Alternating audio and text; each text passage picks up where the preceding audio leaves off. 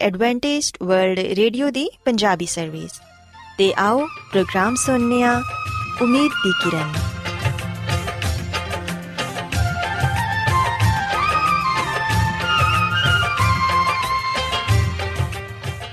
ਸਾਥਿਓ, ਮੈਂ ਤੁਹਾਡੀ ਮੇਜ਼ਬਾਨ ਫਰਾਸਲੀਮ ਪ੍ਰੋਗਰਾਮ ਉਮੀਦ ਦੀ ਕਿਰਨ ਦੇ ਨਾਲ ਤੁਹਾਡੀ ਖidmat 'ਚ ਹਾਜ਼ਰ ਹਾਂ। ਸਾਡੀ ਪੂਰੀ ਟੀਮ ਵੱਲੋਂ ਪ੍ਰੋਗਰਾਮ ਸੁਣਨ ਵਾਲੇ ਸਾਰੇ ਸਾਥੀਆਂ ਨੂੰ ਸਾਡਾ ਪਿਆਰ ਭਰਾ ਸਲਾਮ। ਕਬੂਲ ਹੋਏ। ਸਾਥਿਓ, ਉਮੀਦ ਕਰਨੇ ਆ ਕਿ ਤੁਸੀਂ ਸਾਰੇ ਖੁਦਾ ਤਾਲਾ ਦੇ ਫਜ਼ਲੋ ਕਰਮ ਨਾਲ ਖੈਰੀਅਤ ਨਾਲ ਹੋ। ਤੇ ਸਾਡੀ ਇਹ ਦੁਆ ਹੈ ਕਿ ਤੁਸੀਂ ਜਿੱਥੇ ਕਿਤੇ ਵੀ ਰਹੋ, ਖੁਦਾਵੰਦ ਖੁਦਾ ਤੁਹਾਡੇ ਨਾਲ ਹੋਣ ਤੇ ਤੁਹਾਡੀ ਹਿਫਾਜ਼ਤ ਤੇ ਰਹਿਨਮਾਈ ਕਰਨ। ਸਾਥਿਓ, ਇਸ ਤੋਂ ਪਹਿਲਾਂ ਕਿ ਅੱਜ ਦੇ ਪ੍ਰੋਗਰਾਮ ਨੂੰ ਸ਼ੁਰੂ ਕੀਤਾ ਜਾਏ, ਆਓ ਪਹਿਲਾਂ ਪ੍ਰੋਗਰਾਮ ਦੀ ਤਫਸੀਲ ਸੁਣ ਲਵੋ। ਤੇ ਪ੍ਰੋਗਰਾਮ ਦੀ ਤਫਸੀਲ ਕੁਝ ਇਸ ਤਰ੍ਹਾਂ ਹੈ ਕਿ ਪ੍ਰੋਗਰਾਮ ਦਾ ਆਗਾਜ਼ ਇੱਕ ਖੂਬਸੂਰਤ ਗੀਤ ਨਾਲ ਕੀਤਾ ਜਾਏਗਾ ਤੇ ਗੀਤ ਦੇ ਬਾਅਦ ਖਾਨਦਾਨੀ ਜ਼ਿੰਦਗੀ ਦਾ ਪ੍ਰੋਗਰਾਮ ਪੇਸ਼ ਕੀਤਾ ਜਾਏਗਾ ਇਸ ਤੋਂ ਬਾਅਦ ਖੁਦਾਵੰਦ ਦੇ ਜ਼ਿੰਦਗੀ ਬਖਸ਼ ਕਲਾਮ ਚੋਂ ਪੈਗਾਮ ਪੇਸ਼ ਕੀਤਾ ਜਾਏਗਾ ਜਿਹੜਾ ਕਿ ਸਾਡੇ ਕਦਮਾਂ ਦੇ ਲਈ ਚਿਰਾਗ ਤੇ ਸਾਡੀ ਰਾਹ ਦੇ ਲਈ ਰੋਸ਼ਨੀ ਹੈ ਸੋ ਆਓ ਸਾਥੀਓ ਪ੍ਰੋਗਰਾਮ ਦਾ ਆਗਾਜ਼ ਇਸ ਰੂਹਾਨੀ ਗੀਤ ਨਾਲ ਕਰੀਏ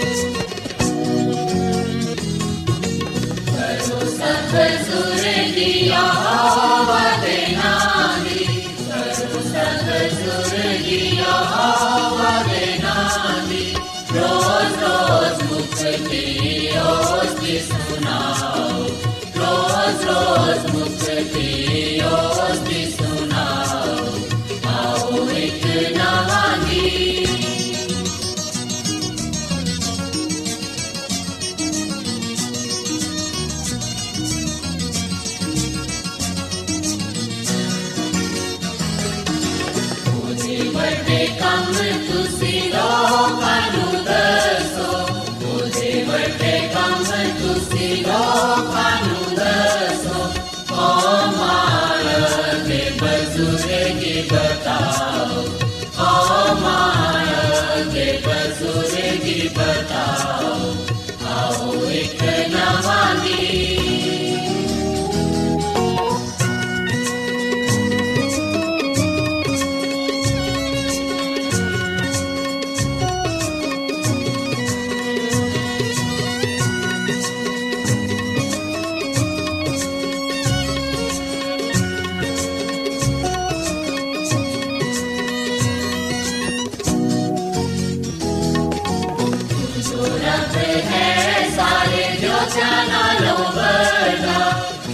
ਰੱਬ ਹੈ ਸਾਰੇ ਲੋਕਾਂ ਨਾਲੋਂ ਬੜਾ ਤੁਸੀਂ ਆਏ ਕੋਨਾ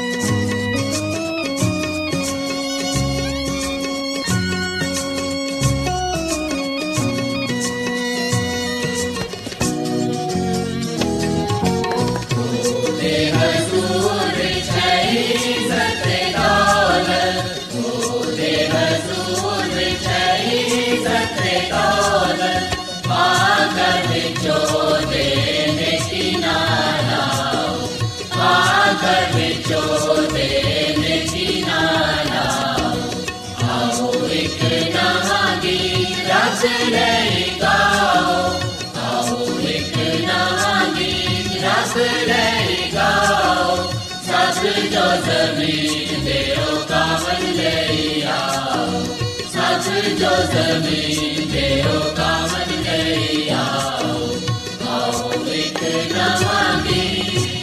साथियों खुदावंदी तारीफ़ दे ਲਈ ਹੁਨੇ ਤੁਹਾਡੀ ਖਿਦਮਤ 'ਚ ਜਿਹੜਾ ਖੂਬਸੂਰਤ ਗੀਤ ਪੇਸ਼ ਕੀਤਾ ਗਿਆ ਯਕੀਨਨ ਇਹ ਗੀਤ ਤੁਹਾਨੂੰ ਪਸੰਦ ਆਇਆ ਹੋਵੇਗਾ ਹੁਣ ਵੇਲੇ ਹੈ ਕਿ ਖਾਨਦਾਨੀ ਤਰਜ਼ੇ ਜ਼ਿੰਦਗੀ ਦਾ ਪ੍ਰੋਗਰਾਮ ਫੈਮਿਲੀ ਲਾਈਫਸਟਾਈਲ ਤੁਹਾਡੀ ਖਿਦਮਤ ਵਿੱਚ ਪੇਸ਼ ਕੀਤਾ ਜਾਏ ਸਾਥਿਓ ਅੱਜ ਖਾਨਦਾਨੀ ਤਰਜ਼ੇ ਜ਼ਿੰਦਗੀ ਦੇ ਪ੍ਰੋਗਰਾਮ 'ਚ ਮੈਂ ਤੁਹਾਨੂੰ ਇਹ ਦੱਸਾਂਗੀ ਕਿ ਤੁਸੀਂ ਕਿਹੜੀਆਂ ਗੱਲਾਂ ਨੂੰ ਅਪਣਾ ਕੇ ਲੜਾਈ ਝਗੜੇ ਤੋਂ ਦੂਰ ਰਹਿ ਸਕਦੇ ਹੋ ਤੇ ਇੱਕ ਅੱਛੀ ਜ਼ਿੰਦਗੀ گزار ਸਕਦੇ ਹੋ ਸਾਥੀਓ ਯਾਦ ਰੱਖੋ ਕਿ ਮੀਆਂ ਬੀਵੀ ਇੱਕ ਦੂਸਰੇ ਦੀ ਕਾਰਬਨ ਕਾਪੀ ਨਹੀਂ ਹੁੰਦੇ ਇਹਨਾਂ ਦੀ ਪਾਲਪੋਸ ਅਲੱਗ-ਅਲੱਗ ਮਾਹੌਲ 'ਚ ਹੋਈ ਹੁੰਦੀ ਏ ਇਹਨਾਂ ਦੇ ਮਜ਼ਾਜ ਇੱਕ ਦੂਸਰੇ ਤੋਂ ਮੁxtਲਿਫ ਹੁੰਦੇ ਨੇ ਤੇ ਸ਼ਖਸੀਅਤ ਵੀ ਇੱਕ ਦੂਸਰੇ ਤੋਂ ਮੁxtਲਿਫ ਹੁੰਦੀ ਏ।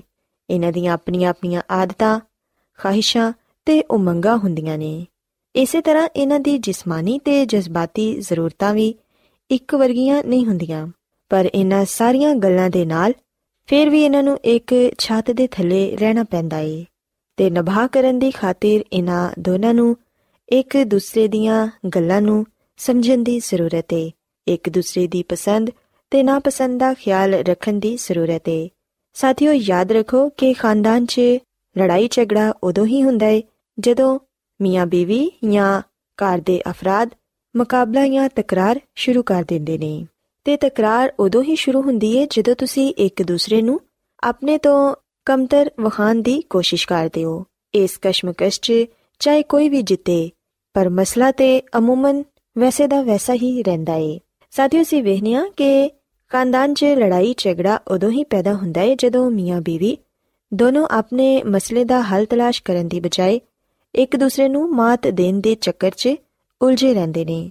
ਦੋਨੋਂ ਬਸ ਇਹ ਚਾਹੁੰਦੇ ਨੇ ਕਿ ਦੂਸਰਾ ਉਹਦੀ ਜ਼ਿੱਦ ਦੇ ਅੱਗੇ ਆਪਣੇ ਹਥਿਆਰ ਸੁੱਟ ਦੇਵੇ ਤੇ ਉਹਦੀ ਗੱਲ ਮੰਨ ਲਵੇ। ਪਰ ਸਾਥੀਓ, ਅਗਰ ਤੁਸੀਂ ਇਹ ਚਾਹੁੰਦੇ ਹੋ ਕਿ ਤੁਹਾਡਾ ਮਸਲਾ ਹੱਲ ਹੋ ਜਾਏ ਤੇ ਤੁਹਾਡੇ ਘਰ 'ਚ ਲੜਾਈ ਝਗੜਾ ਵੀ ਪੈਦਾ ਨਾ ਹੋਏ ਤੇ ਫਿਰ ਜ਼ਰੂਰੀ ਹੈ ਕਿ ਇੱਕ ਦੂਸਰੇ ਤੇ ਹਾਵੀ ਹੋਣ ਦੀ ਬਜਾਏ ਆਪਣੇ ਮਸਲੇ ਨੂੰ ਹੱਲ ਕਰਨਾ ਸਿੱਖੋ। ਸਾਥੀਓ, ਜਦੋਂ ਕਿਸੇ ਮਸਲੇ ਤੇ ਮੀਆਂ ਬੀਵੀ 'ਚ ਤਕਰਾਰ ਹੋਏ ਤੇ ਉਹਨਾਂ ਨੂੰ ਖਾਮਖਾ ਇਹ ਯਕੀਨ ਨਹੀਂ ਕਰ ਲੈਣਾ ਚਾਹੀਦਾ ਕਿ ਦੂਸਰਾ ਸਾਥੀ ਗਲਤ ਹੈ ਜਾਂ ਖੁਦਗਰਜ਼ ਹੈ ਜਾਂ ਫਿਰ ਜ਼ਿੱਦੀ ਹੈ ਜਾਂ ਫਿਰ ਛੋਟੀ ਜਿਹੀ ਗੱਲ ਦਾ ਬਤੰਗੜ ਬਣਾ ਲੈਂਦਾ ਹੈ ਇੰਦੀ ਬਜਾਏ ਮੀਆਂ ਬੀਵੀ ਦੋਨਾਂ ਨੂੰ ਮਿਲ ਕੇ ਇਹ ਸੋਚਣ ਦੀ ਜ਼ਰੂਰਤ ਹੈ ਕਿ ਮਸਲੇ ਨੂੰ ਹੱਲ ਕਿਵੇਂ ਕੀਤਾ ਜਾ ਸਕਦਾ ਹੈ ਉਹਨਾਂ ਨੂੰ ਚਾਹੀਦਾ ਹੈ ਕਿ ਇੱਕ ਦੂਸਰੇ ਦੀ ਖਾਹਿਸ਼ ਦਾ ਖਿਆਲ ਰੱਖਣ ਤੇ ਇਹ ਵੇਖਣ ਕਿ ਸਾਡਾ ਸਾਥੀ ਕੀ ਚਾਹੁੰਦਾ ਹੈ ਉਹਦੇ ਮਤਾਲਬਿਆਂ ਨੂੰ ਤੇ ਉਹਦੇ ਮਸਲੇ ਨੂੰ ਸਮਝਣ ਦੀ ਕੋਸ਼ਿਸ਼ ਕਰੋ। ਮਸਲਾ ਦੂਰ ਕਰਨ ਦੇ ਲਈ ਹੱਲ ਤਲਾਸ਼ ਕਰੋ। ਸਾਥੀਓ, ਯਾਦ ਰੱਖੋ ਕਿ ਅਜ਼ਦਵਾਜੀ ਝਗੜੇ ਦੋ ਕਿਸਮ ਦੇ ਹੁੰਦੇ ਨੇ। ਪਹਿਲੀ ਕਿਸਮ ਦੇ ਉਹ ਨੇ ਜਿਨ੍ਹਾਂ 'ਚ ਮੀਆਂ ਬੀਵੀ ਦੇ ਦਰਮਿਆਨ ਕੋਈ ਹਕੀਕੀ ਇਖਤਲਾਫ ਨਹੀਂ ਹੁੰਦਾ। ਗੋਇਆ ਝਗੜੇ ਦੀ ਕੋਈ ਬੁਨਿਆਦੀ, ਬੁਨਿਆਦ ਹੀ ਨਹੀਂ ਹੁੰਦੀ। ਫੇਰ ਵੀ ਉਹ ਲੜਦੇ ਨੇ ਤੇ ਅਸਲ 'ਚ ਉਹਨਾਂ ਦੇ ਝਗੜੇ ਦਾ ਅੰਦਾਜ਼ ਇਸ ਤਰ੍ਹਾਂ ਹੁੰਦਾ ਹੈ ਕਿ ਉਹ ਇੱਕ ਦੂਸਰੇ ਤੇ ਬੋਲਦੇ ਨੇ, ਚਲਾਉਂਦੇ ਨੇ ਤੇ ਖਾਮਖਾ ਝਗੜਾ ਸ਼ੁਰੂ ਕਰ ਲੈਂਦੇ ਨੇ। ਸਾਥੀਓ, ਇਸ ਤਰ੍ਹਾਂ ਕਰਨ ਦੇ ਨਾਲ ਮਸਲਾ ਹੱਲ ਨਹੀਂ ਹੁੰਦਾ, ਬਲਕਿ ਮਜ਼ੀਦ ਵਿਗੜ ਜਾਂਦਾ ਏ। ਇਸ ਕਿਸਮ ਦੇ ਝਗੜੇ ਗੈਰ ਹਕੀਕੀ ਹੁੰਦੇ ਨੇ, ਪਰ ਜਿਹੜੇ ਦੂਸਰੀ ਕਿਸਮ ਦੇ ਝਗੜੇ ਨੇ, ਉਹ ਗੈਰ ਹਕੀਕੀ ਨਹੀਂ ਹੁੰਦੇ। ਇਹਨਾਂ ਦੀ ਜ਼ਰੂਰ ਕੋਈ ਨਾ ਕੋਈ ਵਜ੍ਹਾ ਹੁੰਦੀ ਏ। ਆਮ ਤੌਰ ਤੇ ਬੱਚਿਆਂ ਦੀ ਪਾਲਪੋਸ, ਤਾਲੀਮ, ਰੁਪਏ ਪੈਸੇ ਦੇ ਮਾਮਲਾਤ, ਘਰੇਲੂ ਕੰਮਕਾਜ ਦੀ ਤਕਸੀਮ, ਇਹੋ ਜਿਹੇ ਮਾਮਲਾਤ ਤੇ ਮੀਆਂ ਬੀਵੀ ਦੇ ਦਰਮਿਆਨ ਅਕਸਰ ਝਗੜੇ ਹੋ ਜਾਂਦੇ ਨੇ ਤੇ ਅਸੀਂ ਵੇਖਿਆ ਕਿ ਦੂਸਰੇ ਰਿਸ਼ਤੇਦਾਰਾਂ ਦੇ ਨਾਲ ਤਾਲੁਕਾਤ ਵੀ ਝਗੜੇ ਦਾ ਬਾਇਸ ਬਣਦੇ ਨੇ।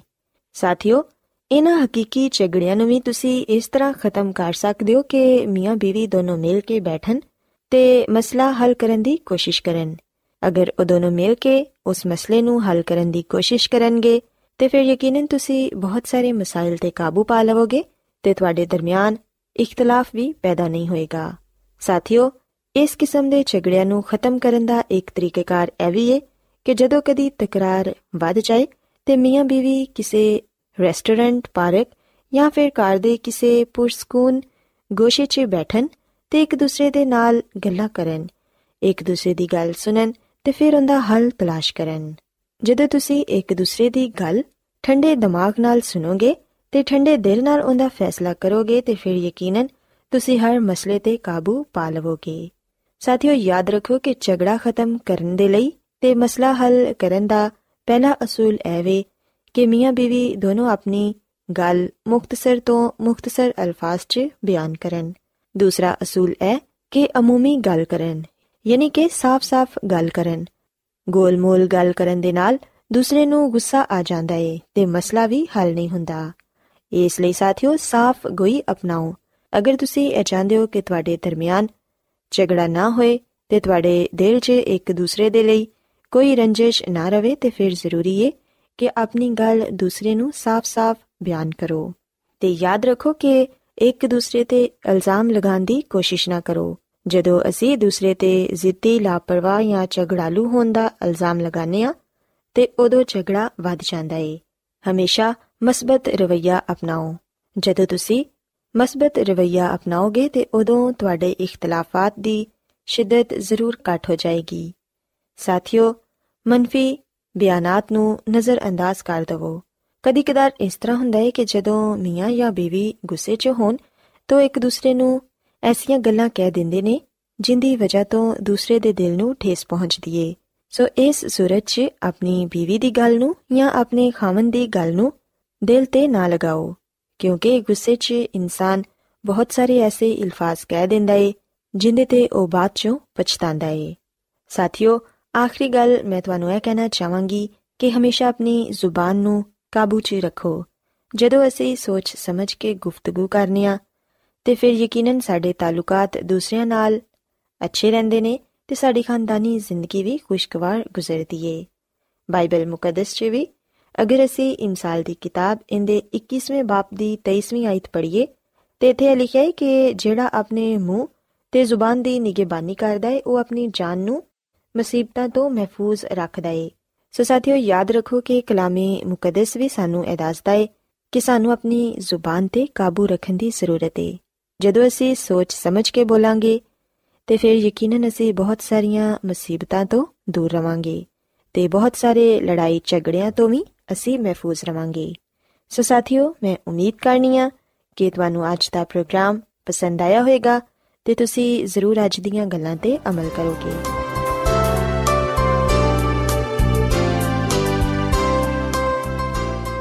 ਰੋਜ਼ਾਨਾ ਐਡਵੈਂਟਿਸਟ ਵਰਲਡ ਰੇਡੀਓ 24 ਘੰਟੇ ਦਾ ਪ੍ਰੋਗਰਾਮ ਜਨੂਬੀ ਏਸ਼ੀਆ ਦੇ ਲਈ ਪੰਜਾਬੀ ਉਰਦੂ ਅੰਗਰੇਜ਼ੀ ਸਿੰਧੀ ਤੇ ਦੂਜੀਆਂ ਬਹੁਤ ਸਾਰੀਆਂ ਜ਼ੁਬਾਨਾਂ ਵਿੱਚ ਨਸ਼ਰ ਕਰਦਾ ਹੈ ਸਿਹਤ ਮਤਵਾਜ਼ਨ ਖੁਰਾਕ تعلیم ਖਾਨਦਾਨੀ ਜ਼ਿੰਦਗੀ ਤੇ ਬਾਈਬਲ ਮੁਕੱਦਸ ਨੂੰ ਸਮਝਣ ਦੇ ਲਈ ਐਡਵੈਂਟਿਸਟ ਵਰਲਡ ਰੇਡੀਓ ਜ਼ਰੂਰ ਸੁਨੋ ਸਾਡੀ ਪੰਜਾਬੀ ਸਰਵਿਸ ਦਾ ਪਤਾ ਲਿਖ ਲਵੋ ਇੰਚਾਰਜ ਪ੍ਰੋਗਰਾਮ ਉਮੀਦ ਦੀ ਕਿਰਨ post box number 32 Lahore Pakistan Adventist world radio ਵੱਲੋਂ ਪ੍ਰੋਗਰਾਮ ਉਮੀਦ ਦੀ ਕਿਰਨ ਨਿਸ਼ਰ ਕੀਤਾ ਜਾ ਰਿਹਾ ਹੈ ਹੁਣ ਵੇਲਾ ਹੈ ਕਿ ਅਸੀਂ ਖੁਦਾ ਦੇ ਪਾਕ ਕਲਾਮ ਚੋਂ ਪੈਗਾਮ ਸੁਣੀਏ ਤੇ ਅੱਜ ਤੁਹਾਡੇ ਲਈ ਪੈਗਾਮ ਖੁਦਾ ਦੇ ਖਾਦਮ ਅਜ਼ਮਤ ਇਮਨੁਅਲ ਪੇਸ਼ ਕਰਨਗੇ ਤੇ ਆਓ ਆਪਣੇ ਦਿਲਾਂ ਨੂੰ ਤਿਆਰ ਕਰੀਏ ਤੇ ਖੁਦਾ ਦੇ ਕਲਾਮ ਨੂੰ ਸੁਣੀਏ ਯਿਸੂ ਮਸੀਹ ਦੇ ਅਜ਼ਲੀ ਤੇ ਅਬਦੀ ਨਾਮ ਵਿੱਚ ਸਾਰੇ ਸਾਥੀਆਂ ਨੂੰ ਸਲਾਮ। ਸਾਥੀਓ, ਮੈਂ ਮਸੀਹ ਯਿਸੂ ਵਿੱਚ ਤੁਹਾਡਾ ਖਾਦਮ ਅਜ਼ਮਤ ਇਮਾਨੁਅਲ, ਕਲਾਮੇ ਮੁਕੱਦਸ ਦੇ ਨਾਲ ਤੁਹਾਡੀ ਖਿਦਮਤ ਵਿੱਚ ਹਾਜ਼ਰ ਹਾਂ ਤੇ ਮੈਂ ਖੁਦਾਵੰਦ ਖੁਦਾ ਦਾ ਸ਼ੁਕਰ ਅਦਾ ਕਰਨਾ ਵਾਂ ਕਿ ਅੱਜ ਮੈਂ ਤੁਹਾਨੂੰ ਇੱਕ ਵਾਰ ਫੇਰ ਖੁਦਾਵੰਦ ਦਾ ਕਲਾਮ ਸੁਣਾ ਸਕਣਾ ਸਾਥੀਓ, ਮੈਨੂੰ ਉਮੀਦ ਹੈ ਕਿ ਤੁਸੀਂ ਹੁਣ ਖੁਦਾਵੰਦ ਦੇ ਕਲਾਮ ਨੂੰ ਸੁਣਨ ਦੇ ਲਈ ਤਿਆਰ ਹੋ। ਆਓ ਆਪਣੇ ਈਮਾਨ ਦੀ ਮਜ਼ਬੂਤੀ ਤੇ ਈਮਾਨ ਦੀ ਤਰੱਕੀ ਦੇ ਲਈ ਖੁਦਾਵੰਦ ਦੇ ਕਲਾਮ ਨੂੰ ਸੁਣਨੇ ਆ। ਸਾਥੀਓ, ਅੱਜ ਮੈਂ ਤੁਹਾਨੂੰ ਬਾਈਬਲ ਮੁਕੱਦਸ ਦੇ ਬਾਰੇ ਕੁਝ ਬੁਨਿਆਦੀ ਗੱਲਾਂ ਦੱਸਾਂਗਾ ਤੇ ਜਿਹੜੀਆਂ ਬੁਨਿਆਦੀ ਗੱਲਾਂ ਅੱਜ ਮੈਂ ਤੁਹਾਨੂੰ ਬਾਈਬਲ ਮੁਕੱਦਸ ਦੇ ਤਾਲੁਕ ਨਾਲ ਦੱਸਾਂਗਾ ਆ ਸਾਨੂੰ ਈਮਾਨ ਵਿੱਚ ਮਜ਼ਬੂਤ ਕਰਨਗੀਆਂ ਤੇ ਨਾਲ ਯਕੀਨਨ ਸਾਡੇ ਇਲਮ ਵਿੱਚ ਵੀ ਇਜ਼ਾਫਾ ਹੋਏਗਾ। ਸਾਥੀਓ ਗੱਲ ਸੱਚ ਹੈ ਕਿ ਜਿੰਨਾ ਵੀ ਅਸੀਂ ਬਾਈਬਲ ਮੁਕੱਦਸ ਨੂੰ ਪੜ੍ਹੀਏ, ਜਿੰਨਾ ਵੀ ਅਸੀਂ ਬਾਈਬਲ ਮੁਕੱਦਸ ਦਾ ਮਤਾਲਾ ਕਰੀਏ ਜਿੰਨਾ ਵੀ ਅਸੀਂ ਬਾਈਬਲ ਮੁਕੱਦਸ ਯਾਨੀ ਕਿ ਕਿਤਾਬੀ ਮੁਕੱਦਸ ਦੇ ਬਾਰੇ ਜਾਣੀਏ, ਉਹ ਘੱਟ ਹੈ ਸੋ ਜਦੋਂ ਅਸੀਂ ਬਾਈਬਲ ਮੁਕੱਦਸ ਦੇ ਬਾਰੇ ਜੋ ਕੁਝ ਵੀ ਪੜ੍ਹਨੇ ਆ, ਜੋ ਕੁਝ ਵੀ ਸੁਣਨੇ ਆ, ਜੋ ਕੁਝ ਵੀ ਜਾਣਨੇ ਆ, ਸਾਨੂੰ ਚਾਹੀਦਾ ਕਿ ਅਸੀਂ ਇਸ ਪੈਗਾਮ ਨੂੰ, ਇਸ ਕਲਾਮ ਨੂੰ, ਇਹਨਾਂ ਬੁਨਿਆਦੀ ਤੇ ਜ਼ਰੂਰੀ ਗੱਲਾਂ ਨੂੰ ਨਾ ਸਿਰਫ ਆਪਣੇ ਦਿਲਾਂ ਵਿੱਚ ਰੱਖੀਏ, ਬਲਕਿ ਇਹਨਾਂ ਨੂੰ ਦੂਜਿਆਂ ਤੱਕ ਵੀ ਪਹੁੰਚਾਈਏ, ਤਾਂ ਕਿ ਦੂਜੇ ਲੋਕ ਵੀ ਖੁਦਾ ਦੇ ਕਲਾਮ ਨੂੰ ਜਾਣਨ, ਇਹਨੂੰ ਪੜਨ ਸੁਣਨ ਤੇ ਇਹਦੇ ਤੇ ਅਮਲ ਕਰਕੇ ਨਜਾਤ ਪਾਣ ਹਮੇਸ਼ਾ ਦੀ ਜ਼ਿੰਦਗੀ ਨੂੰ ਹਾਸਲ ਕਰਨ। ਸੋ ਸਾਥੀਓ, ਸਭ ਤੋਂ ਪਹਿਲਾਂ ਮੈਂ ਤੁਹਾਨੂੰ ਆ ਗੱਲ ਦੱਸਣਾ ਚਾਹਾਂਗਾ ਕਿ ਲਫ਼ਜ਼ ਬਾਈਬਲ ਯੂਨਾਨੀ ਲਫ਼ਜ਼ ਬਿਬਲੀਆ ਤੋਂ ਲਿਆ ਗਿਆ ਹੈ, ਜਿਹਦਾ ਮਤਲਬ ਹੈ ਕਿਤਾਬਾਂ। ਤੇ ਬਾਈਬਲ ਮੁਕੱਦਸ ਵਿੱਚ ਅਸੀਂ ਵਿਖਨੇ ਕਿ ਇਹਦੇ ਲਈ ਜਿਹੜੇ ਅਲਫਾਜ਼ ਇਸਤੇਮਾਲ ਹੋਏ ਨੇ, ਉਹ ਹੈ ਕਿਤਾਬੀ ਮੁਕੱਦਸ ਜਾਂ ਨਵਿਸ਼ਤੇ ਜਾਂ ਸਹੀਫਾ। ਜਿਵੇਂ ਕਿ ਅਸੀਂ ਮਤੀ ਦੀ ਅੰਜੀਲ ਦੇ 21 ਬਾਬ ਦੀ 42ਵੀਂ ਆਇਤ ਵਿੱਚ ਪੜ੍ਹਨੇ ਆ ਕਿ ਕੀ ਤੁਸੀਂ ਕਿਤਾਬੇ ਮੁਕੱਦਸ ਵਿੱਚ ਕਦੀ ਨਹੀਂ ਪੜਿਆ ਔਰ ਫਿਰ ਅਸੀਂ ਮਰਕਜ਼ ਦੀ ਅੰਜੀਲ ਦੇ 12ਵੇਂ ਬਾਬ ਦੀ 10 ਆਇਤ ਵਿੱਚ ਲਫ਼ਜ਼ ਨਵਿਸ਼ਤਾ ਪੜ੍ਹਨੇ ਆ ਕਿ ਕੀ ਤੁਸੀਂ ਆ ਨਵਿਸ਼ਤਾ ਵੀ ਨਹੀਂ ਪੜਿਆ ਔਰ ਫਿਰ ਸਾਥੀਓ ਅਸੀਂ ਪਲੂਸ ਰਸੂਲ ਦਾ ਦੂਸਰਾ ਖਤ ਤਮੋਥੀਅਸ ਦੇ ਨਾਮ ਦੇ 3 ਬਾਬ ਦੀ 15ਵੀਂ ਆਇਤ ਵਿੱਚ, ਜਿਹੜਾ ਲਫ਼ਜ਼ ਬਾਈਬਲ ਦੇ ਲਈ ਇਸਤੇਮਾਲ ਹੋਇਆ ਹੈ, ਉਹ ਹੈ ਪਾਕ ਨਵਿਸ਼ਤੇ। ਤੇ ਦੀ 16ਵੀਂ ਆਇਤ ਵਿੱਚ ਲਫ਼ਜ਼ ਸਹੀਫਾ ਬਿਆਨ ਕੀਤਾ ਗਿਆ ਹੈ। ਸੋ ਜਿਨੇ ਵੀ ਅਲਫਾਜ਼ ਇਸਤੇਮਾਲ ਹੋਏ ਨੇ, ਨਵਿਸ਼ਤੇ, ਸਹੀਫੇ, ਕਿਤਾਬੀ ਮੁਕੱਦਸ, ਆ ਅਲਫਾਜ਼ ਬਾਈਬਲ ਮੁਕੱਦਸ ਦੇ ਲਈ ਇਸਤੇਮਾਲ ਹੋਏ ਨੇ। ਤੇ ਜਿਵੇਂ ਕਿ ਮੈਂ ਤੁਹਾਨੂੰ ਦੱਸਿਆ ਕਿ ਲਫ਼ਜ਼ ਬਾਈਬਲ ਯੂਨਾਨੀ ਲਫ਼ਜ਼ ਬਿਬਲੀਆ ਤੋਂ ਲਿਆ ਗਿਆ ਹੈ, ਜਿਹਦਾ ਮਤਲਬ ਹੈ ਕਿਤਾਬਾਂ ਜਾਂ ਕਿਤਾਬਾਂ ਦਾ ਮਜਮੂਆ। ਸੋ ਯਾਦ ਰੱਖੋ ਕਿ ਬਾਈਬਲ ਮੁਕੱਦਸ ਵਿੱਚ 66 ਕਿਤਾਬਾਂ ਪਾਇਆ ਜਾਂਦੀਆਂ ਨੇ। ਬਾਈਬਲ ਮੁਕੱਦਸ ਨੂੰ ਦੋ ਹਿੱਸਿਆਂ ਵਿੱਚ ਤਕਸੀਮ ਕੀਤਾ ਗਿਆ ਹੈ। ਬਾਈਬਲ ਮੁਕੱਦਸ ਦਾ ਪਹਿਲਾ ਹਿੱਸਾ, ਪੁਰਾਣਾ ਅਹਿਦਨਾਮਾ ਤੇ ਦੂਜਾ ਹਿੱਸਾ, ਨਵਾਂ ਅਹਿਦਨਾਮਾ ਕਹਿਲਾਂਦਾ ਹੈ। ਬਾਈਬਲ ਮੁਕੱਦਸ ਦੇ ਪੁਰਾਣੇ ਅਹਿਦਨਾਮੇ ਵਿੱਚ 39 ਕਿਤਾਬਾਂ ਪਾਇਆ ਜਾਂਦੀਆਂ ਨੇ, ਜਦਕਿ ਬਾਈਬਲ ਮੁਕੱਦਸ ਦੇ ਨਵੇਂ ਅਹਿਦਨਾਮੇ ਵਿੱਚ 27 ਕਿਤਾਬਾਂ ਪਾਇਆ ਜਾਂਦੇ ਨੇ। ਯਾਨੀ ਕਿ ਕੁੱਲ ਬਾਈਬਲ ਮੁਕੱਦਸ ਵਿੱਚ ਕਿਤਾਬਾਂ 66 ਪਾਇਆ ਜਾਂਦੀਆਂ ਨੇ।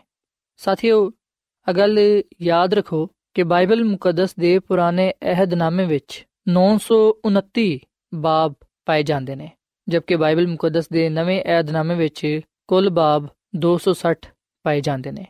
ਸੋ ਪੂਰੀ ਬਾਈਬਲ ਮੁਕੱਦਸ ਵਿੱਚ ਕੁੱਲ ਬਾਬ 1179 ਪਾਏ ਜਾਂਦੇ ਨੇ। ਬਾਈਬਲ ਮੁਕੱਦਸ ਦੇ ਪੁਰਾਣੇ ਅਹਿਦਨਾਮੇ ਵਿੱਚ ਕੁੱਲ ਆਇਤਾਂ 23214 ਨੇ, ਜਦਕਿ ਬਾਈਬਲ ਮੁਕੱਦਸ ਦੇ ਨਵੇਂ ਏਧਨਾਮੇ ਵਿੱਚ 7959 ਆਇਤਾਂ ਨੇ ਸੋ ਕੁੱਲ ਆਇਤਾਂ ਬਾਈਬਲ ਮੁਕੱਦਸ ਵਿੱਚ 31163 ਆਇਤਾਂ ਨੇ। ਤੇ ਸਾਥੀਓ, ਬਾਈਬਲ ਮੁਕੱਦਸ ਦਾ ਜਿਹੜਾ ਦਰਮਿਆਨੀ ਬਾਬ ਪਾਇਆ ਜਾਂਦਾ ਹੈ, ਉਹ ਜ਼ਬੂਰ 117 ਹੈ। ਤੇ ਜਿਹੜੀ ਦਰਮਿਆਨੀ ਆਇਤ ਬਾਈਬਲ ਮੁਕੱਦਸ ਵਿੱਚ ਪਾਈ ਜਾਂਦੀ ਹੈ ਉਹ ਜ਼ਬੂਰ 118 ਤੋਂ ਦੀ 8 ਹੈ ਤੇ ਬਾਈਬਲ ਮੁਕੱਦਸ ਦਾ ਜਿਹੜਾ ਮਰਕਜ਼ੀ ਪੈਗਾਮ ਹੈ ਉਹ ਨਜਾਤ ਦਾ ਬਿਆਨ ਹੈ ਬਾਈਬਲ ਮੁਕੱਦਸ ਦਾ ਪੈਗਾਮ ਇਨਸਾਨ ਦੇ ਲਈ ਖੁਦਾ ਦਾ ਪੈਗਾਮ ਹੈ ਜਿਹੜਾ ਕਿ ਉਹਨੇ ਹਿੱਸਾ ਬਾ ਹਿੱਸਾ ਤੇ ਤਰ੍ਹਾਂ ਬਾ ਤਰ੍ਹਾਂ ਦਿੱਤਾ ਹੈ। ਤੇ ਜਿਹੜਾ ਕਿ ਆਖਰਕਾਰ ਯਿਸੂ ਮਸੀਹ ਵਿੱਚ ਮੁਜਸਮ ਹੋਇਆ।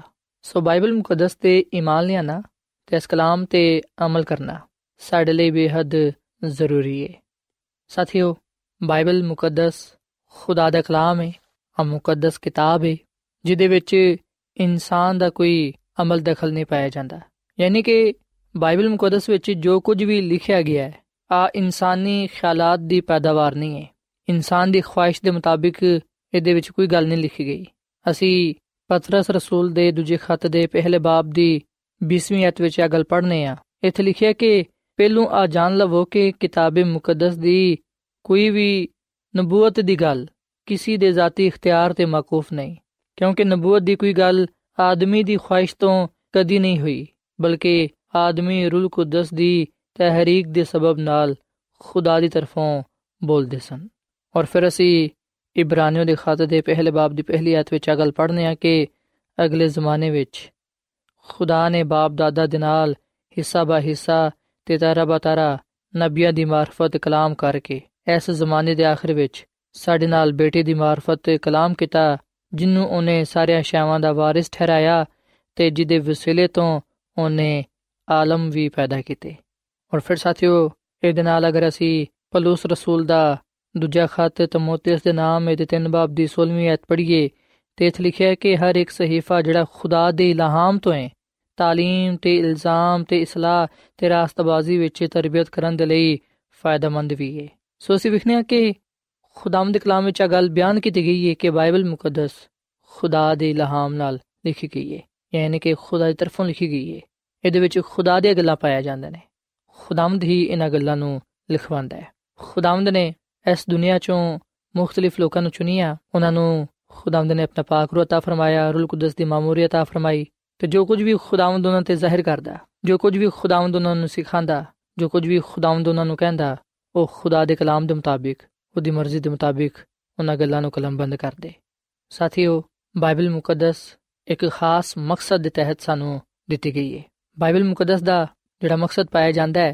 ਉਹ ਹੈ ਕਿ ਅਸੀਂ ਯਿਸੂ ਮਸੀਹ ਤੇ ਮੰਨ ਲਈਏ ਤਾਂ ਕਿ ਨਜਾਤ ਹਾਸਲ ਕਰੀਏ ਅਗਰ ਅਸੀਂ ਪਲੂਸ ਰਸੂਲ ਦਾ ਦੂਜਾ ਖਤ ਤਮੋਥਿਸ ਦੇ ਨਾਮ ਇਹਦੇ 3 ਬਾਬ ਦੀ 15ਵੀਂ ਅਧ ਪੜ੍ਹੀਏ ਤੇ ਇਥੇ ਲਿਖਿਆ ਕਿ ਤੂੰ ਬਚਪਨ ਤੋਂ ਹੀ ਉਹਨਾਂ ਪਾਕ ਨਵਿਸ਼ਤਿਆਂ ਤੋਂ ਵਾਕਿਫ ਹੈ ਜਿਹੜਾ ਤੈਨੂੰ ਯਿਸੂ ਮਸੀਹ ਤੇ ਈਮਾਨ ਲਿਆਨ ਤੋਂ ਨਜਾਤ ਹਾਸਲ ਕਰਨ ਦੇ ਲਈ ਦਨਾਈ ਬਖਸ਼ ਸਕਦਾ ਹੈ ਸੋ ਯਿਸੂ ਮਸੀਹ ਤੇ ਈਮਾਨ ਲਿਆਨ ਦੇ ਲਈ ਨਜਾਤ ਹਾਸਲ ਕਰਨ ਦੇ ਲਈ ਸਾਨੂੰ ਖੁਦਾ ਦਾ ਕਲਾਮ ਮਿਲਿਆ ਹੈ ਸਾਥੀਓ ਜਦੋਂ ਅਸੀਂ ਬਾਈਬਲ ਮੁਕੱਦਸ ਨੂੰ ਪੜ੍ਹਨੇ ਆ ਉਸ ਵੇਲੇ ਅਸੀਂ ਯਿਸੂ ਮਸੀਹ ਦੇ ਬਾਰੇ ਜ਼ਿਆਦਾ ਤੋਂ ਜ਼ਿਆਦਾ ਜਾਣਨ ਵਾਲੇ ਬਣਨੇ ਆ।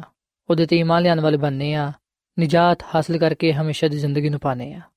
ਅਸੀਂ ਵਿਖਨੇ ਕਿ ਬਾਈਬਲ ਮੁਕੱਦਸ, ਖੁਦਾ ਦਾ ਕਲਾਮ ਹਰ ਇੱਕ ਦੇ ਲਈ ਜਿਹੜਾ ਕੋਈ ਆਪਣੀ ਜ਼ਿੰਦਗੀ ਨੂੰ ਬਦਲਣਾ ਚਾਹੁੰਦਾ ਹੈ, ਜਿਹੜਾ ਗੁਨਾਹ ਤੋਂ ਵਾਕਿਫ ਹੋਣਾ ਚਾਹੁੰਦਾ ਤੇ ਗੁਨਾਹ ਤੋਂ ਬਚਣਾ ਚਾਹੁੰਦਾ ਹੈ, ਜਿਹੜਾ ਖੁਦਾ ਦੀ ਮਰਜ਼ੀ ਨੂੰ ਜਾਨਣਾ ਚਾਹੁੰਦਾ ਹੈ, ਖੁਦਾ ਦੀ ਕੁਰਬਤ ਨੂੰ ਪਾਣਾ ਚਾਹੁੰਦਾ ਹੈ, ਖੁਦਾ ਦੇ ਜਲਾਲ ਨੂੰ ਜ਼ਾਹਿਰ ਕਰਨਾ ਚਾਹੁੰਦਾ ਹੈ, ਜਿਹੜਾ ਰਸਤਬਾਜ਼ੀ ਦੀ ਰਾਹ ਤੇ ਚੱਲਣਾ ਚਾਹੁੰਦਾ ਹੈ, ਉਹ ਜ਼ਰੂਰ ਬਾਈਬਲ ਮੁਕੱਦਸ ਨੂੰ ਪੜ੍ਹੇ ਕਿਉਂਕਿ ਬਾਈਬਲ ਮੁਕੱਦਸ ਹੀ ਸਾਨੂੰ ਇਹਨਾਂ तमाम ਗੱਲਾਂ ਦੇ ਬਾਰੇ ਦੱਸਦੀ ਹੈ ਕੋਈ ਹੋਰ ਕਿਤਾਬ ਸਾਨੂੰ ਇਹਨਾਂ ਵਾਜ਼ਿਹ ਤੌਰ 'ਤੇ ਖੁਦਾ ਦੇ ਬਾਰੇ ਨਹੀਂ ਦੱਸ ਸਕਦੀ ਨਜਾਤ ਦੇ ਬਾਰੇ ਨਹੀਂ ਦੱਸ ਸਕਦੀ ਯਿਸੂ ਮਸੀਹ ਦੇ ਬਾਰੇ ਨਹੀਂ ਦੱਸ ਸਕਦੀ ਜਿਵੇਂ ਸਾਨੂੰ ਬਾਈਬਲ ਮੁਕੱਦਸ ਦੱਸਦੀ ਹੈ ਦੁਨੀਆ ਵਿੱਚ ਆ ਵਾਹਿਦ ਮੁਕੱਦਸ ਕਿਤਾਬ ਹੈ ਜਿਹਦੇ ਵਿੱਚ ਹਮੇਸ਼ਾ ਦੀ ਜ਼ਿੰਦਗੀ ਪਾਈ ਜਾਂਦੀ ਹੈ ਇਸ ਮੁਕੱਦਸ ਕਿਤਾਬ ਵਿੱਚ ਆ ਦੱਸਿਆ ਗਿਆ ਕਿ ਅਸੀਂ ਕਿਵੇਂ ਨਜਾਤ ਪਾ ਸਕਨੇ ਆ ਸਾਥੀਓ ਅਗਰ ਤੁਹਾਡਾ ਆ ਸਵਾਲ ਹੈ ਕਿ ਮੈਂ ਕੀ ਕਰਾਂ ਤਾਂ ਕਿ ਨਜਾਤ ਪਾਵਾਂ ਤੇ ਫਿਰ ਬਾਈਬਲ ਮੁਕੱਦਸ ਤੁਹਾਨੂੰ ਆ ਜਵਾਬ ਦਿੰਦੀ ਹੈ ਕਿ ਤੁਸੀਂ ਯਿਸੂ ਮਸੀਹ ਤੇ ਮੰਨ ਲਿਆਓ ਤਾਂ ਕਿ ਨਜਾਤ ਹਾਸਲ ਕਰੋ। ਅਸੀਂ ਵਿਖਨੇ ਕਿ ਬਹੁਤ ਸਾਰੇ ਲੋਕ ਐਸੇ ਇਸ ਦੁਨੀਆ ਵਿੱਚ ਪਾਏ ਜਾਂਦੇ ਨੇ ਜਿਹੜੇ ਕਿ ਆ ਕਹਿੰਦੇ ਨੇ ਕਿ ਬਾਈਬਲ ਮੁਕੱਦਸ ਤੇ ਤਬਦੀਲ ਹੋ ਗਈ ਏ। ਬਾਈਬਲ ਮੁਕੱਦਸ ਤੇ ਹੁਣ ਆਪਣੀ ਅਸਲੀ ਹਾਲਤ ਵਿੱਚ ਨਹੀਂ ਰਹੀ। ਬਾਈਬਲ ਮੁਕੱਦਸ ਬਦਲ ਗਈ ਏ। ਸਾਥੀਓ ਖੁਦਾਮ ਦਾ ਕਲਾਮ ਉਹਨਾਂ ਦੇ ਬਾਰੇ ਵੀ ਕੁਝ ਕਹਿੰਦਾ ਹੈ। ਜਿਹੜੇ ਲੋਕ ਖੁਦਾ ਦੇ ਕਲਾਮ ਤੇ ਈਮਾਨ ਨਹੀਂ ਲਿਆਂਦੇ ਜਿਹੜੇ ਬਾਈਬਲ ਮੁਕੱਦਸ ਨੂੰ ਖੁਦਾ ਦਾ ਕਲਾਮ ਕਬੂਲ ਨਹੀਂ ਕਰਦੇ ਖੁਦਾਮ ਦੀ ਸੁਮਸੀ ਬਰਾਏ ਰਾਸਤ ਉਹਨਾਂ ਨੂੰ ਖੁਦ ਫਰਮਾਉਂਦੇ ਨੇ, ਅਗਰ ਅਸੀਂ ਲੂਕਾ ਦੇ ਅੰਜੀਲ ਦੇ 24 ਬਾਬ ਦੀ 5 ਅਧ ਪੜ੍ਹੀਏ ਤੇ ਇਥੇ ਲਿਖਿਆ ਕਿ ਉਹਨੇ ਉਹਨੂੰ ਕਿਹਾ, ਐ ਨਾਦਾਨੋ, ਤੇ ਨਬੀਆਂ ਦੀ ਸਾਰੇ ਗੱਲਾਂ ਦੇ ਮੰਨਣ ਵਿੱਚ ਸੁਸਤ ਐਤਕਾਦੋ ਸਾਥੀਓ, ਅਸੀਂ ਵਿਖਣਾ ਕਿ ਯਿਸੂ ਮਸੀਹ ਇਥੇ ਉਹਨਾਂ ਲੋਕਾਂ ਨੂੰ ਜਿਹੜੇ ਬਾਈਬਲ ਮੁਕੱਦਸ ਦੀਆਂ ਗੱਲਾਂ ਤੇ ਈਮਾਨ ਨਹੀਂ ਲਿਆਂਦੇ ਜਾਂ ਜਿਹੜੇ ਸ਼ੱਕ ਰੱਖਦੇ ਨੇ, ਯਿਸੂ ਮਸੀਹ ਉਹਨਾਂ ਨੂੰ ਨਾਦਾਨ ਕਹਿੰਦਾ ਹੈ।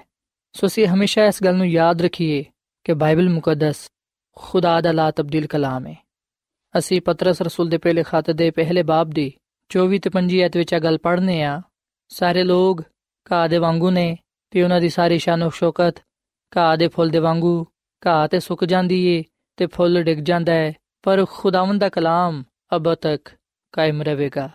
ਆ ਉਹੀ ਖੁਸ਼ਖਬਰੀ ਦਾ ਕਲਾਮ ਹੈ ਜਿਹੜਾ ਤੁਹਾਨੂੰ ਸੁਣਾਇਆ ਗਿਆ ਸੀ। ਸੋ ਸਾਥੀਓ, ਖੁਦਾਵੰਦ ਦਾ ਕਲਾਮ ਅਬ ਤੱਕ ਕਾਇਮ ਰਹੇਗਾ। ਖੁਦਾ ਦਾ ਕਲਾਮ ਲਾ ਤਬਦੀਲ ਕਲਾਮ ਹੈ ਆ ਕਲਾਮ ਲੋਕਾਂ ਦੀਆਂ ਜ਼ਿੰਦਗੀਆਂ ਨੂੰ ਬਦਲ ਦਿੰਦਾ ਹੈ। ਸੋ ਅਸੀਂ ਖੁਦਾਵੰਦ ਦੇ ਕਲਾਮ ਨੂੰ, ਯਾਨੀ ਕਿ ਬਾਈਬਲ ਮੁਕੱਦਸ ਨੂੰ ਰੋਜ਼ਾਨਾ ਪੜ੍ਹੀਏ, ਇਹਨੂੰ ਰੋਜ਼ਾਨਾ ਸੁਣੀਏ, ਇਹਦੇ ਤੇ ਅਮਲ ਕਰੀਏ, ਤਾਂ ਕਿ ਖੁਦਾਵੰਦ ਸਾਡੀਆਂ ਜ਼ਿੰਦਗੀਆਂ ਤੋਂ ਜ਼ਾਹਿਰ ਹੋਏ। ਅਸੀਂ ਉਹਦੀ ਮਰਜ਼ੀ ਨੂੰ ਪੂਰੀ ਕਰਦੇ ਹੋਇਆਂ ਉਹਦੇ ਜਲਾਲ ਨੂੰ ਹਾਸਲ ਕਰ ਸਕੀਏ। ਸਾਥੀਓ, ਜਦੋਂ ਅਸੀਂ ਬਾਈਬਲ ਮੁਕੱਦਸ ਨੂੰ ਪੜਾਂਗੇ ਉਸ ਵੇਲੇ ਯਕੀਨਨ ਅਸੀਂ ਯਿਸੂ ਮਸੀਹ ਤੇ ਈਮਾਨ ਲਿਆਂਦੇ ਹੋਇਆਂ ਉਹਦੇ ਹੁਕਮਾਂ ਤੇ ਚੱਲ ਸਕਾਂਗੇ, ਉਹਦੇ ਨਾਲ ਵਫادار ਰਹਿ ਸਕਾਂਗੇ ਤੇ ਆਪਣੇ ਆਪ ਨੂੰ ਗੁਨਾਹ ਤੋਂ ਦੂਰ ਰੱਖਦੇ ਹੋਇਆਂ ਉਹਦੇ ਮਿਆਰ ਤੇ ਪੂਰਾ ਉਤਰ ਸਕਾਂਗੇ। ਖੁਦਾਵੰਦ ਸਾਨੂੰ ਆਪਣੀ ਜ਼ਿੰਦਗੀ عطا ਫਰਮਾਨਾ ਚਾਹੁੰਦਾ ਹੈ, ਆਪਣੇ ਨਾਲ ਹਮੇਸ਼ਾ ਰੱਖਣਾ ਚਾਹੁੰਦਾ ਹੈ। ਅਗਰ ਸਾਡੀ ਵੀ ਇਹ ਖੁਆਇਸ਼ ਹੈ ਕਿ ਅਸੀਂ ਨਜਾਤ ਪਾਉਂਦੇ ਹੋਇਆਂ ਹਮੇਸ਼ਾ ਦੀ ਜ਼ਿੰਦਗੀ ਹਾਸਲ ਕਰੀਏ, ਉਹਦੇ ਨਾਲ ਅਬਦੁੱਲਾਬਾਦ ਰਹੀਏ ਤੇ ਫਿਰ ਅਸੀਂ ਖੁਦਾਵੰਦ ਦੇ ਕਲਾਮ ਨੂੰ ਪੜ੍ਹੀਏ, ਇਹਨੂੰ ਸੁਣੀਏ, ਇਹਦੇ ਤੇ ਅਮਲ ਕਰੀਏ ਤਾਂ ਕਿ ਅਸੀਂ ਮਜ਼ਬੂਤ ਈਮਾਨ ਦੇ ਨਾਲ ਯਿਸੂ ਮਸੀਹ ਵਿੱਚ ਕਾਇਮ ਦائم ਰਹਿੰਦੇ ਹੋਇਆਂ ਉਹਦੇ ਜਲਾਲ ਨੂੰ ਆਪਣੀਆਂ ਜ਼ਿੰਦਗੀਆਂ ਤੋਂ ਜ਼ਾਹਿਰ ਕਰਨ ਵਾਲੇ ਬਣੀਏ। ਸੋ ਸਾਥੀਓ, ਅੱਜ ਮੈਂ ਤੁਹਾਡੇ ਅੱਗੇ ਅਪੀਲ ਕਰਨਾ ਵਾ ਕਿ ਖੁਦਾਵੰਦ ਯਿਸੂ ਮਸੀਹ ਦੇ ਵਸਿਲੇ ਨਾਲ ਖੁਦਾ ਦੀ ਕੁਰਬਤ ਨੂੰ ਪਾਉਣ ਦੇ ਲਈ ਤੁਸੀਂ ਕਿਤਾਬ ਮੁਕੱਦਸ ਨੂੰ ਪੜੋ ਸੁਣੋ, ਇਹਦੇ ਤੇ ਅਮਲ ਕਰੋ ਤਾਂ ਕਿ ਤੁਸੀਂ ਖੁਦਾਵੰਦ ਦੀ ਨਜਾਤ ਹਾਸਲ ਕਰਦੇ ਹੋਇਆ ਉਹਦੇ ਫਜ਼ਲ ਵਿੱਚ ਕਾਇਮ ਹੋ ਦائم ਰਹਿ ਸਕੋ ਤੇ ਬਹੁਤ ਸਾਰੇ ਬਰਕਤਾਂ ਨੂੰ ਪਾ ਸਕੋ। ਸੋ ਸਾਥੀਓ, ਆਖਰ ਵਿੱਚ ਮੈਂ ਤੁਹਾਡੇ ਨਾਲ ਮਿਲ ਕੇ ਦੁਆ ਕਰਨਾ ਚਾਹਨਾ ਵਾਂ। ਆਓ ਅਸੀਂ ਖੁਦਾਵੰਦ ਦੀ ਹਜ਼ੂਰੀ ਨੂੰ ਮਹਿਸੂਸ ਕਰੀਏ ਤੇ ਦੁਆ ਕਰੀਏ। ਯਿਸੂ ਮਸੀਹ ਵਿੱਚ ਸਾਡੇ ਜ਼ਿੰਦਾ ਆਸਮਾਨੀ ਬਾਪ। ਅਸੀਂ ਤੇਰਾ ਸ਼ੁਕਰ ਅਦਾ ਕਰਨੇ ਆ, ਕਿਉਂਕਿ ਤੂੰ ਹੀ ਤਾਰੀਫ ਤੇ ਤਮਜੀਦ ਦੇ ਲਾਇਕ ਹੈ ਹੈ ਖੁਦਾਵੰਦ, ਤੂੰ ਮੁਬਾਰਕ ਖੁਦਾ ਹੈ ਅਸੀਂ ਇਸ ਵੇਲੇ ਆਪਣੇ ਆਪ ਨੂੰ ਤੇਰੇ ਹੱਥਾਂ ਵਿੱਚ ਦੇਨੇ ਆ, ਤੂੰ ਸਾਨੂੰ ਕਬੂਲ ਫਰਮਾ। ਸਾਡੀ ਗਲਤੀ ਖਤਾਵਾਂ ਨੂੰ, ਗੁਨਾਹਾਂ ਨੂੰ ਮਾਫ ਫਰਮਾ, ਕਿਉਂਕਿ ਅਸੀਂ ਇਸ ਗੱਲ ਦਾ ਇਤਰਾਫ ਕਰਨੇ ਆ, ਇਸ ਗੱਲ ਦਾ ਇਕਰਾਰ ਕਰਨੇ ਆ ਕਿ ਅਸੀਂ ਗੁਨਾਹਗਾਰ ਆ। ਸਾਡੀ ਜ਼ਿੰਦਗੀ ਵਿੱਚ ਬਹੁਤ ਸਾਰੀਆਂ ਬੁਰਾਈਆਂ ਪਾਈਆਂ ਜਾਂਦੀਆਂ ਨੇ। ਐ ਖੁਦਾਵੰਦ, ਤੂੰ ਸਾਨੂੰ ਪਾਕ ਸਾਫ਼ ਕਰ।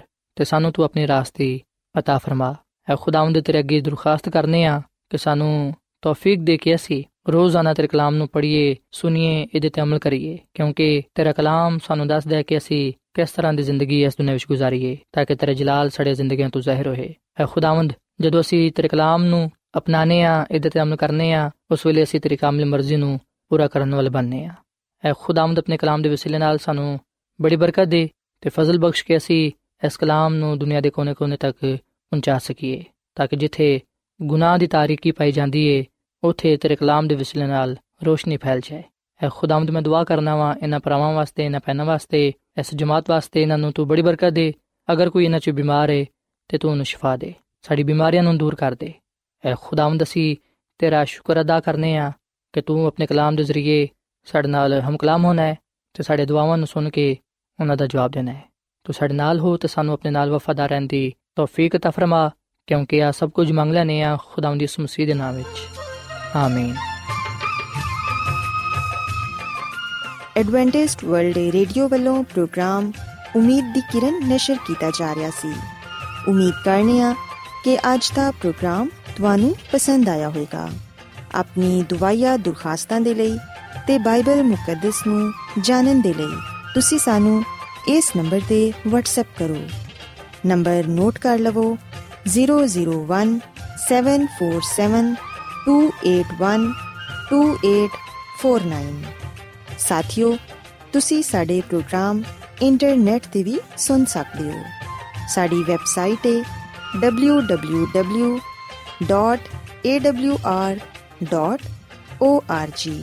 ਕੱਲ ਇਸੇ ਵੇਲੇ ਤੇ ਇਸੇ ਫ੍ਰੀਕਵੈਂਸੀ ਤੇ ਫੇਰ ਤੁਹਾਡੇ ਨਾਲ ਮੁਲਾਕਾਤ ਹੋਏਗੀ।